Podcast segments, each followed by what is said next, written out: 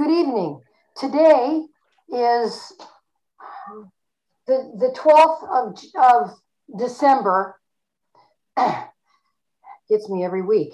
And we are studying the big book of Alcoholics Anonymous. This week's chapter step is Julie. The doctor's opinion. The doctor's opinion. Arlene, it's not funny. And our speaker tonight is Julie. Julie, go ahead. Hi, thank you very much. My name is Julie R., and I'm a recovered compulsive overeater. So I thought I'd take a few um, minutes just to kind of, I guess, say why I can call myself a, a recovered compulsive overeater. Uh, one is that I have the twofold illness, of course, which the doctor's opinion is going to go into more detail. But every time that I pick up my alcoholic foods, I will then binge and purge and binge and purge until the cycle stops and could last for a day, could last for a week, could last for five minutes. And then the obsession is going to slam into me whether I'm abstinent and white knuckling it or even abstinent and thinking I'm recovered. uh, I do have some pictures to kind of show you what I look like before. And so I was, I'm five two, So I was, I stopped weighing myself at 302. So that I believe is a, a tad bit more than 302. So that's one of my relapses um, that happened in the rooms of OA when I was, you know, working a food plan and, and a tool based program. Let me see what else I have. Uh, these are various pictures. I love the first one because I'm uh, it's sitting by a treadmill with a, a, container of chips and a soda. And then it was my birthday, and I was with my um, younger son Connor. Uh, we were at I don't know where we were, but I was morbidly obese um, for somebody who was five foot two. And the last picture is me yesterday putting. I do this every year. Um, thank God it's a lot better when I do it in a recovered state, but I make about 2,000 cookies. So this picture was taken yesterday. My husband, as before I started bo- boxing them up. You know, we are promised complete freedom from compulsive overeating, and that's where I am today. That's two um, minutes. Okay, great. Thank you. So I, um, you know, uh, it doesn't matter if I had a dysfunctional childhood or not. Um, because you can be a compulsive overeater with a perfectly loving, caring, giving family. It's just if you have that twofold illness, then you're a compulsive overeater of the variety like I am. And I use food at a very early age to help calm the household, if you will. Um, you know, a lot of pain, a lot of suffering. My mother, you know, raised on a reservation, um, beaten, and that, you know, then I, the God, you know, the God thing wasn't really strong. Um, her native roots were kind of removed from her on the reservations, but the other stuff was just anger. And so uh, my God was not real important to me. So I learned at an early age from my parents never trust anyone, never ask for help, do it yourself, make sure you do it better. So that's a great motto for a future compulsive overeater, right? To be in charge and to be uh, have an ego and not to want help. So I did that up and down. I tried every diet you could think of. Of course, I lose weight because diets work for not the real compulsive overeater. And um, yet, time after time, time after time, time after time, I continue to do it. I mean, I did so many things for my body trying to lose weight. It's just like, I just think about it, just like, oh my God. And the money. Uh, in and out of the rooms, I started um, OA in 1981. I went to um, a weighted measured heart of OA in 83 and pretty much stayed there. Um, bouts of physical recovery, lots of physical recovery, and then relapses. And then I started really digging deep into the big book. Um, when Vision for You, or actually Coffee Shop started and then Vision for You. So I don't know, 10 years ago. And, um, you know, when we do everything that the big book tells us to do, then we stay recovered. But I didn't do that. Um, thank God you know, I never actually left, but I wanted to in between relapses. So I have, I'll have two years um, next month of weighed and measured, total black and white abstinence, not overeating one iota of anything, and I am totally free. That's just what I do because I'm a volume eater. So I don't know, you know, I it's just too hard for me to say, oh, that's X amount of meat, X amount of veggies, X amount of this. So I went to a nutritionist, they gave me a food plan, and I've pretty much maintained this 155 pound weight loss. Um, well, for definitely for the last two years, but I had gone up like 20 or 30 pounds, but kept it about eight years. So, so now I'm going to go into, you know, the doctor's opinion. I'll probably, you know, talk about myself some more um, right at the beginning on page XXI, you know, it talks about that was five minutes. Sorry. Okay, thank you. Oh no, that's fine. Thank you. Uh, it talks about you know a plan of recovery. So right there, it tells me there's a plan. You know, I don't have to come up with my own plan, and I love where it says that um, our members have witnessed a return to health so that's where i am now and you can see from those pictures yes the physical health you can definitely tell. It's easy if you if you're underweight and you gain weight to a natural state or you're morbidly obese like i was and come to a normal body size. But what about my insides? So that that comes kind of later um, and then where it talks about to whom it, it may concern it says that he met a businessman that had come to be regarded as hopeless. And you know that's that's where I was. I was so devastated with this disease. Why can't I stop eating? Why can't I be like everybody else? Um, you know, they can go out to eat at a fast food restaurant, but then I go to three of them after I've, I've gone home. Uh, it's just, it never ceases to amaze me the depth of this disease. Um, you know, and what I'm doing now is that next paragraph where it talks about, you know, in the course of this third treatment, what happened a part of his rehabilitation, he is going to go work with others. And that's what I do. Just by when somebody asks me to speak at a meeting or I volunteer to speak at a meeting, it's like, how can I be of service to that next suffering compulsive overeater? Um, and then when it talks about this man and over 100 have appeared to have recovered, it doesn't say recovering, it doesn't say recover, it's recovered, meaning I have, re- I have been returned to sanity, health, mind, body, and spirit. It's because we have that spiritual malady. Um, you know, and then it says, I personally know scores of cases who were the type with whom other methods had failed completely. I mean, I kind of alluded to that before. The many diets that I've been on. I had Suzanne Somers diet, the brown rice diet. I got injections with pregnant women's urine in 1985 because that was, oh no, actually, it was like in the 70s. That was supposed to help you.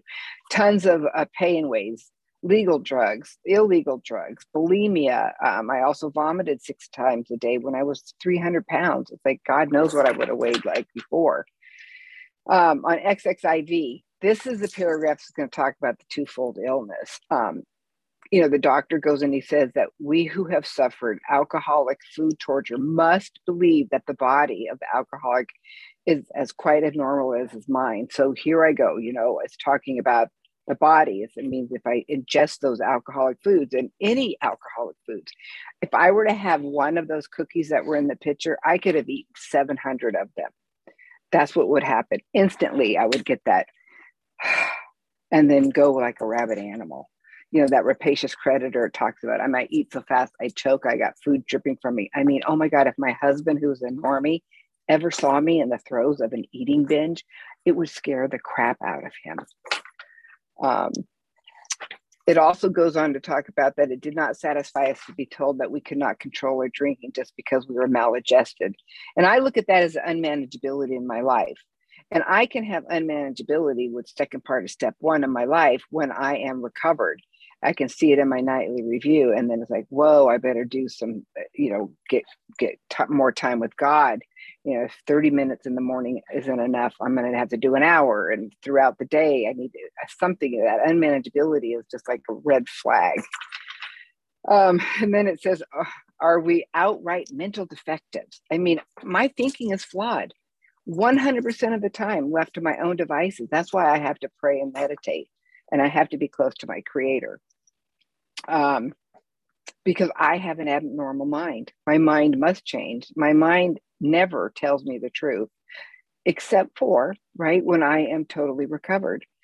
But when I let those things affect me, it's like those suddenlies happen. And we, you know, we know about those that, you know, I might have had two or three days prior to that where my prayer and meditation wasn't spot on. And something happened that set me off and I didn't deal with it. And then boom, it's gonna that, that mental obsession is gonna slam into me because my I don't I have an abnormal mind. And what happens when I when that slams into me? I'm gonna pick up. I take the first bite, the phenomenon of craving is activated. I continue to eat. I try to satisfy myself. It never satisfied. And until I can't stand up, I have to pass out. So, the doctor's opinion, the theory, I have this highlighted that we have an allergy to alcohol. It interests us. But the ex problem drinker, we can say that this explanation makes good sense. It explains many things which we cannot otherwise account. So it's like I was told, you know, just ask yourself one question Did you at some point in your eating career lose control of the amount you ate once you started eating of any of your alcoholic foods? I mean, it's a simple question. And it's like, yeah, for sure for me. Um, on page XXII, you know, that that that paragraph from the page before and the where it says has a better chance of accepting what we have to offer.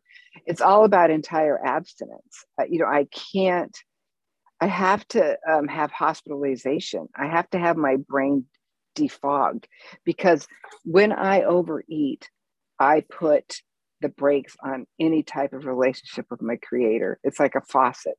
When a faucet start you know is full blown i can i can see all the waters then i can hear god. I have a hollow bone right into my soul. But as soon as my thinking starts getting flawed and as soon as i pick up that food that gets smaller and smaller and i block out my creator every time. And when i do that i'm rebuilding my ego and then all is all is lost um, because I had lost that power, choice, and control a long time ago. I think maybe when I was nine years old was the last time that I had power over this disease because it hadn't yet progressed. Um, at the bottom of the page, it talks about, of course, an alcoholic ought to be freed from his physical craving of liquor. For us, it's those alcoholic foods. And this often requires a definite hospital procedure before psychological measures can be of maximum benefit. And we already know that when he's talking about psychological, he's talking about the, the spiritual malady. So again, it's all about abstinence. It's whatever, you know, you, it's not like, oh, you can just define your abstinence, but yeah, you kind of do with a, a nutritionist or, you know, to find out what those foods are, what are those behaviors, the ingredients, all of that. Because if I am overeating even abstinent foods, I am not abstinent. I'm still going to the food for the effect, um, which goes on later. Um, page XXIV. The phenom- phenomenon of craving is limited to this class and never, ever happens in an average temperate eat drinker. My husband, he, I, all those cookies you saw on that plate, he's had three. He's a normal. He's even taken one and it's like, mm, really don't like it. Really? So, yeah, the difference is he doesn't have the twofold illness. He doesn't set up a craving. He doesn't have the, the obsession of the mind. If he wants to eat something, he eats it. If he doesn't want to finish it, he doesn't finish it. That's normal. Well, th- that's not who we are. We are in this class, and that's never going to change. Um, and, you know, no matter what we do, I have no mental defense against that first bite. My self knowledge has never helped me at all my last binge um, did not help me from not binging again. You know, they always say think through the drink. It, it, you, we can't. If we're in the obsession of the mind, I'm already screwed. There's nothing that's going to save me. Those thoughts that before that happens, that's that window of opportunity we have, and that's when we use the tools until God becomes the biggest thing. Um, the strange mental blank spot. Oh my God, yeah, I, I just can't begin to talk about that more because I've had so many of them. Frothy emotional pill seldom suffices.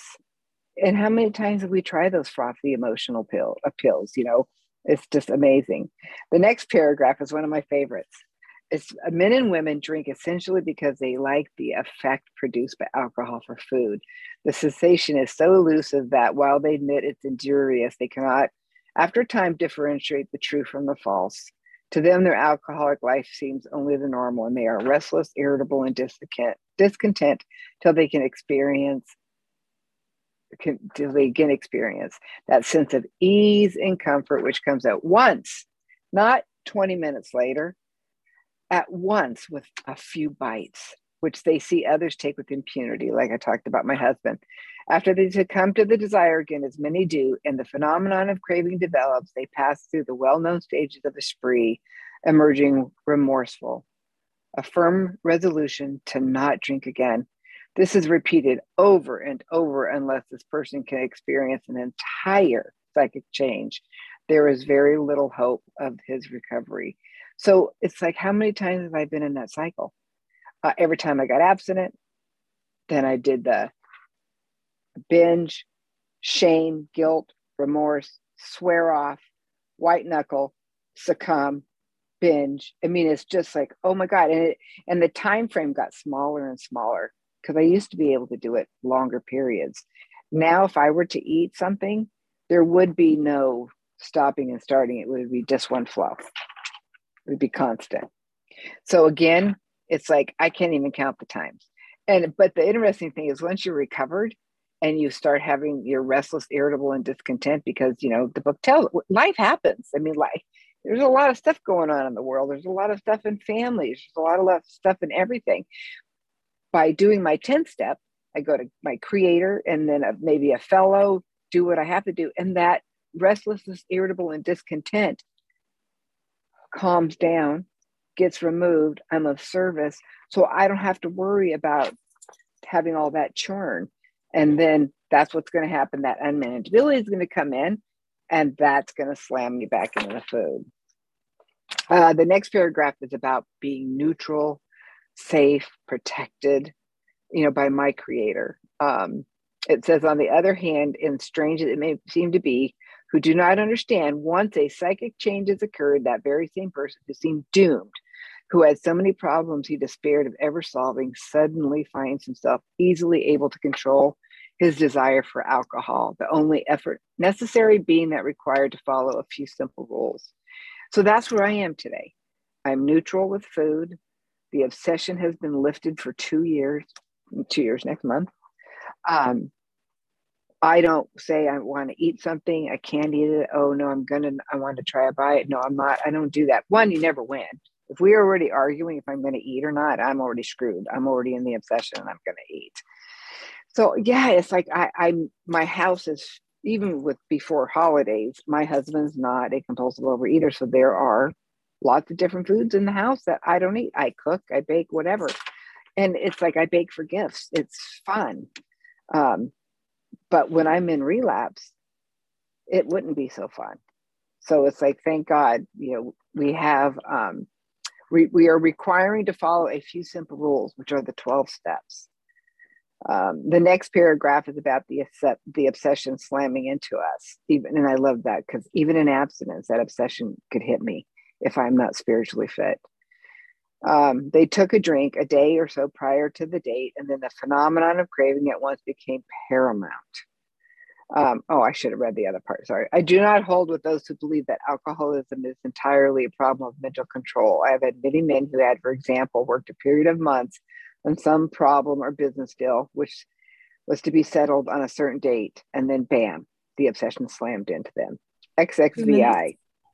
Oh, okay. Um, these men were not drinking to escape, they were drinking to overcome a craving beyond their mental control. Again, no power, no choice, no control. I'm either an active binging, I'm in a relapse, or I'm stark raving abstinent and I'm not living in the steps, and my ego has rebuilt, which I already talked about because that's what happens when I start relying on Julie and not God. And I will either be so not emotionally sober and so into the selfishness, self centeredness, and ego. Those are all the root of our troubles, least selfishness, self centeredness. And eventually I'm going to eat. It's not maybe, it's I will because I won't be able to handle that. And that obsession is going to come back. Um, it goes on to talk about, you know, the classifications. Well, we are the real deal. Um, and it's never going to change. Um, I'll always be a compulsive overeater. What is that saying? I think once a pickle, always a pickle. Um, I can never be free. of the allergy. It's not going to go away. So it's not like, oh, in six months from now, I'm going to eat something. But the cool thing is, is once we go through these steps, if there's any newcomers on here, we don't ever have to overeat again. Um, relapse doesn't have to be a part of anybody's story. It's just my story. Um, but I'm just so grateful for Overeaters Anonymous because it's given me a life um, with my husband, my adult children, work, etc. Um, and you know, dealing with life, it's like we it's, it's we have a plan. We have a a set of instructions that never let us down. And with that, I pass. Thanks.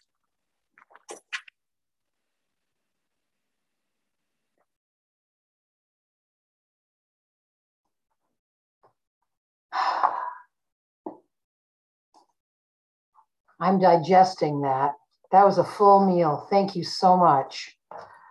Um, we will now open the meeting for questions or for three minute shares. As this is a big book study, sharing and questions should relate specifically to the chapter and step being studied this week. We ask you to accept this guide, guideline in order to keep the meeting on track. If you'd like to share or ask a question, please raise your virtual hand, which is uh, under reactions, or star nine if you're on the phone. And the Zoom host will call the raised hands in order and ask you to unmute when it's your turn. Would the timekeeper please set a timer for three minutes for each share and announce when time is up? Thanks, Heather. We have Teresa G.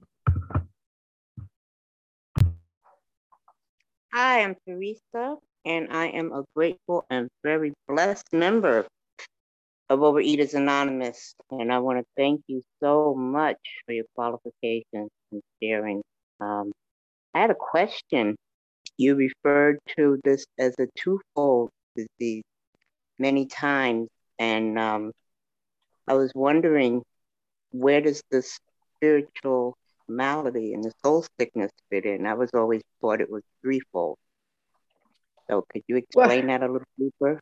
Sure. Um, it's just I think it's like semantics. I mean, we have a spiritual malady, but the, but I've always been told from the big book that it's a twofold illness: the allergy of the body and the obsession of the mind. And we have a spiritual malady, and the spiritual malady is, you know, why we go through the steps as well to become, you know, that freedom, get close to creator. So OA has always leaned more towards the three and then AA a lot the two. So it's it's what I guess it's just whatever you prefer to say.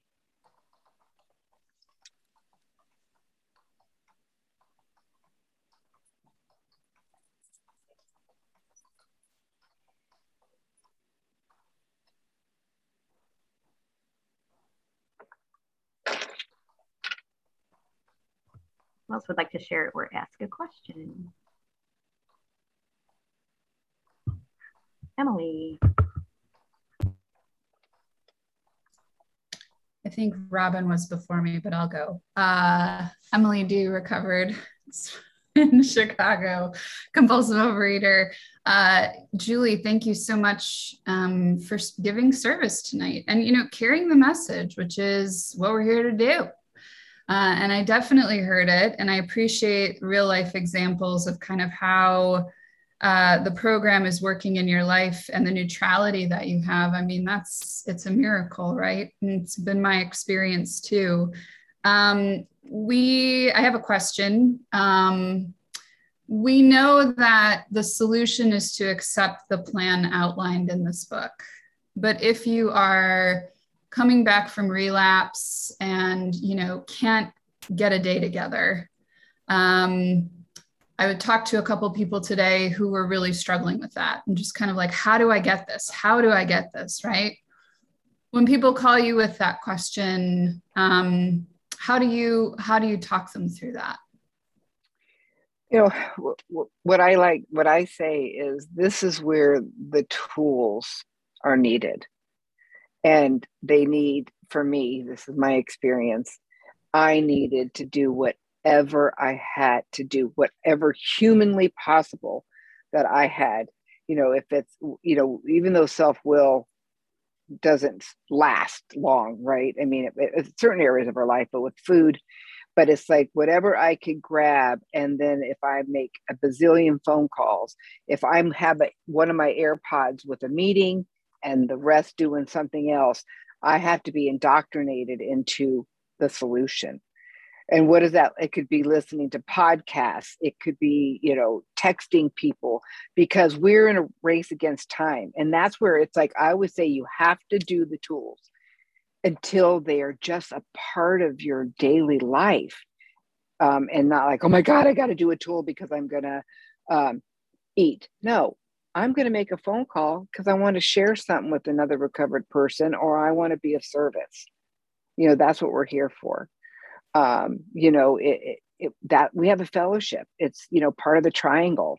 Um, it it it it's a good it's a great component.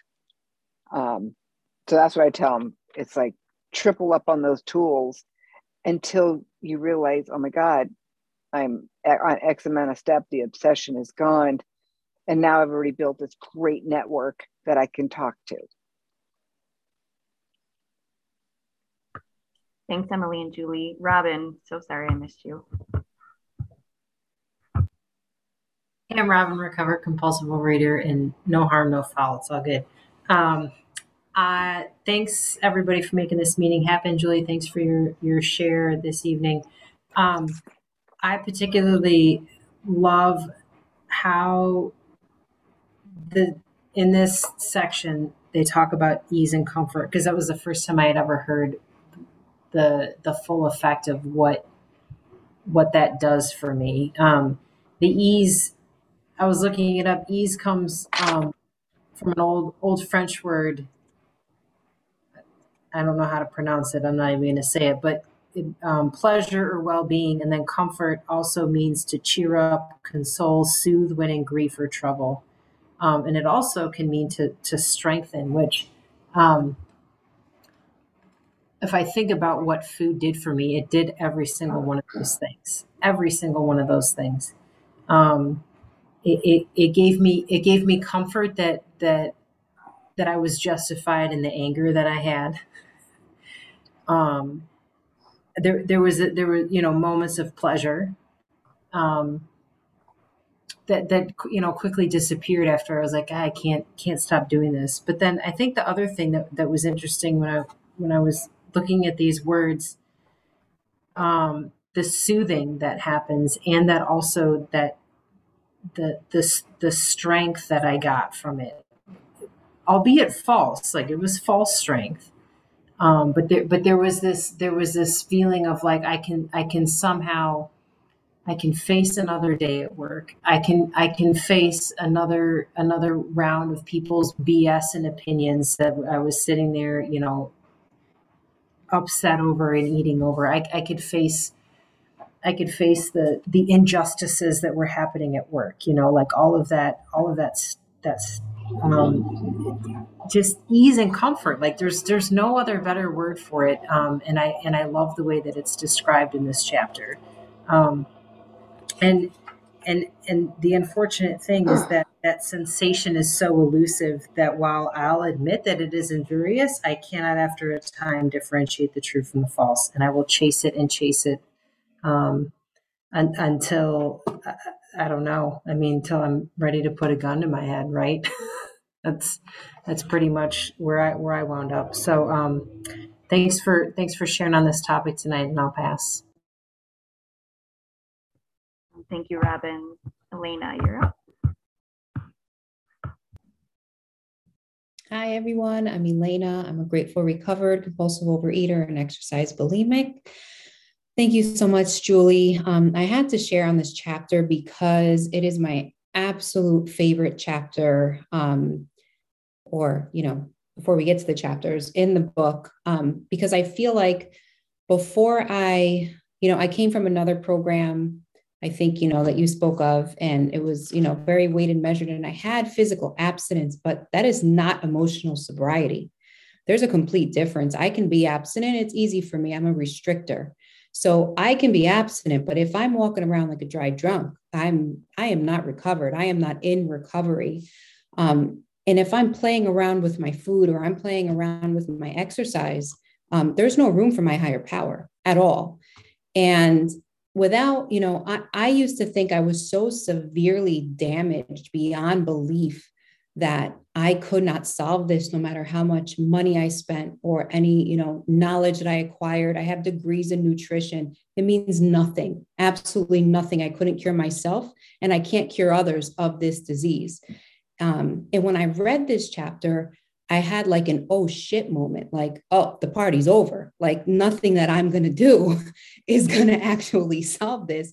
But I also had a great amount of relief. It's like, wow, okay, there's like something biological happening that when I ingest certain foods or do certain behaviors, something crazy happens and it triggers this mental obsession. So it made me feel like, okay, like i get it. This is a biological issue. It's very it's very simple. I have this thing where when i ingest something i go nuts. And and there's a solution but it's not my solution. It's a spiritual solution. And so this is why this is my absolute favorite chapter because I can get an effect from anything. I get an effect from food. I get an effect from not eating the food. I get an effect from being on the scale five, six times a day. I mean, I can get an effect from from all of it, but you know, my body is is different and that was the hardest pill for me to swallow. That my body is actually different. I spent my whole life just wanting to be normal.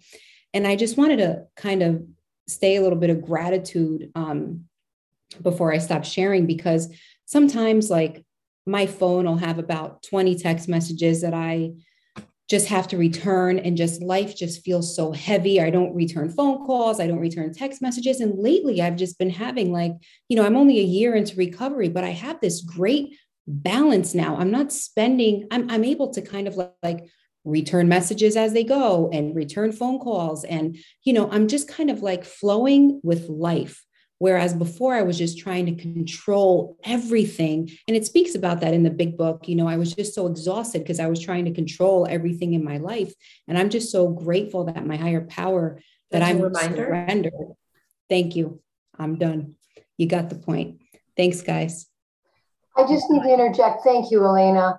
That um, we will now stop the recording for unrecorded questions or shares.